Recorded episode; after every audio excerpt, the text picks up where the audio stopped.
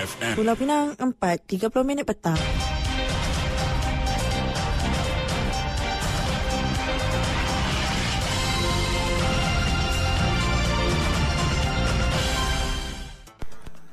Warta Mutiara bersama-sama Syarmila Rastam. Assalamualaikum. Salam Malaysia Madani.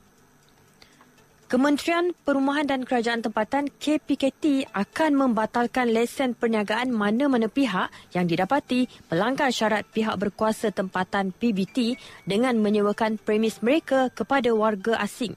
Menterinya, Nga Korming berkata, ia susulan KPKT menerusi PBT tidak pernah membenarkan mana-mana warga asing memohon atau memiliki lesen penjaja, peniaga kecil, premis perniagaan, kedai runcit dan kedai makan.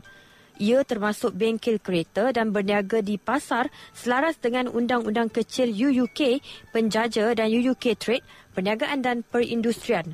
Buat masa ini, tindakan penguatkuasaan Undang-Undang Pembatalan Lesen dilakukan apabila KPKT syaki premis atau lesen yang dikeluarkan PBT disalahguna termasuk disewakan kepada warga asing. Beliau bercakap demikian pada sidang media di Ibu Pejabat Majlis Bandaraya Seberang Perai MBSP Bandar Perda. Kerajaan Negeri Pulau Pinang menawarkan pengurangan 50% bayaran tunggakan denda lewat kepada semua pemilik tanah dan petak di negeri ini berkuat kuasa 2 Januari hingga 31 Mei ini.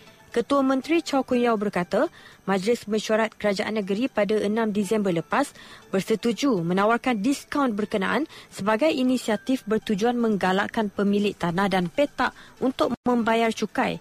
Tawaran diberikan secara automatik kepada semua pembayar cukai tanah serta petak yang membuat pembayaran tunggakan denda lewat di kaunter hasil pejabat daerah dan tanah dan juga secara dalam talian melalui portal PGLand secara sekaligus. Jelasnya tawaran itu bukan berbentuk retrospektif dan tidak terpakai kepada orang awam yang telah membuat pembayaran tunggakan denda lewat sebelum tarikh pengurangan ini dikuatkuasakan. Katanya dalam satu kenyataan hari ini.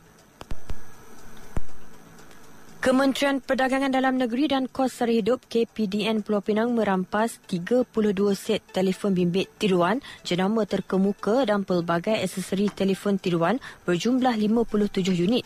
Rampasan dibuat menerusi serbuan berasingan membabitkan lima premis perniagaan di sekitar Bukit Jambul dan Georgetown.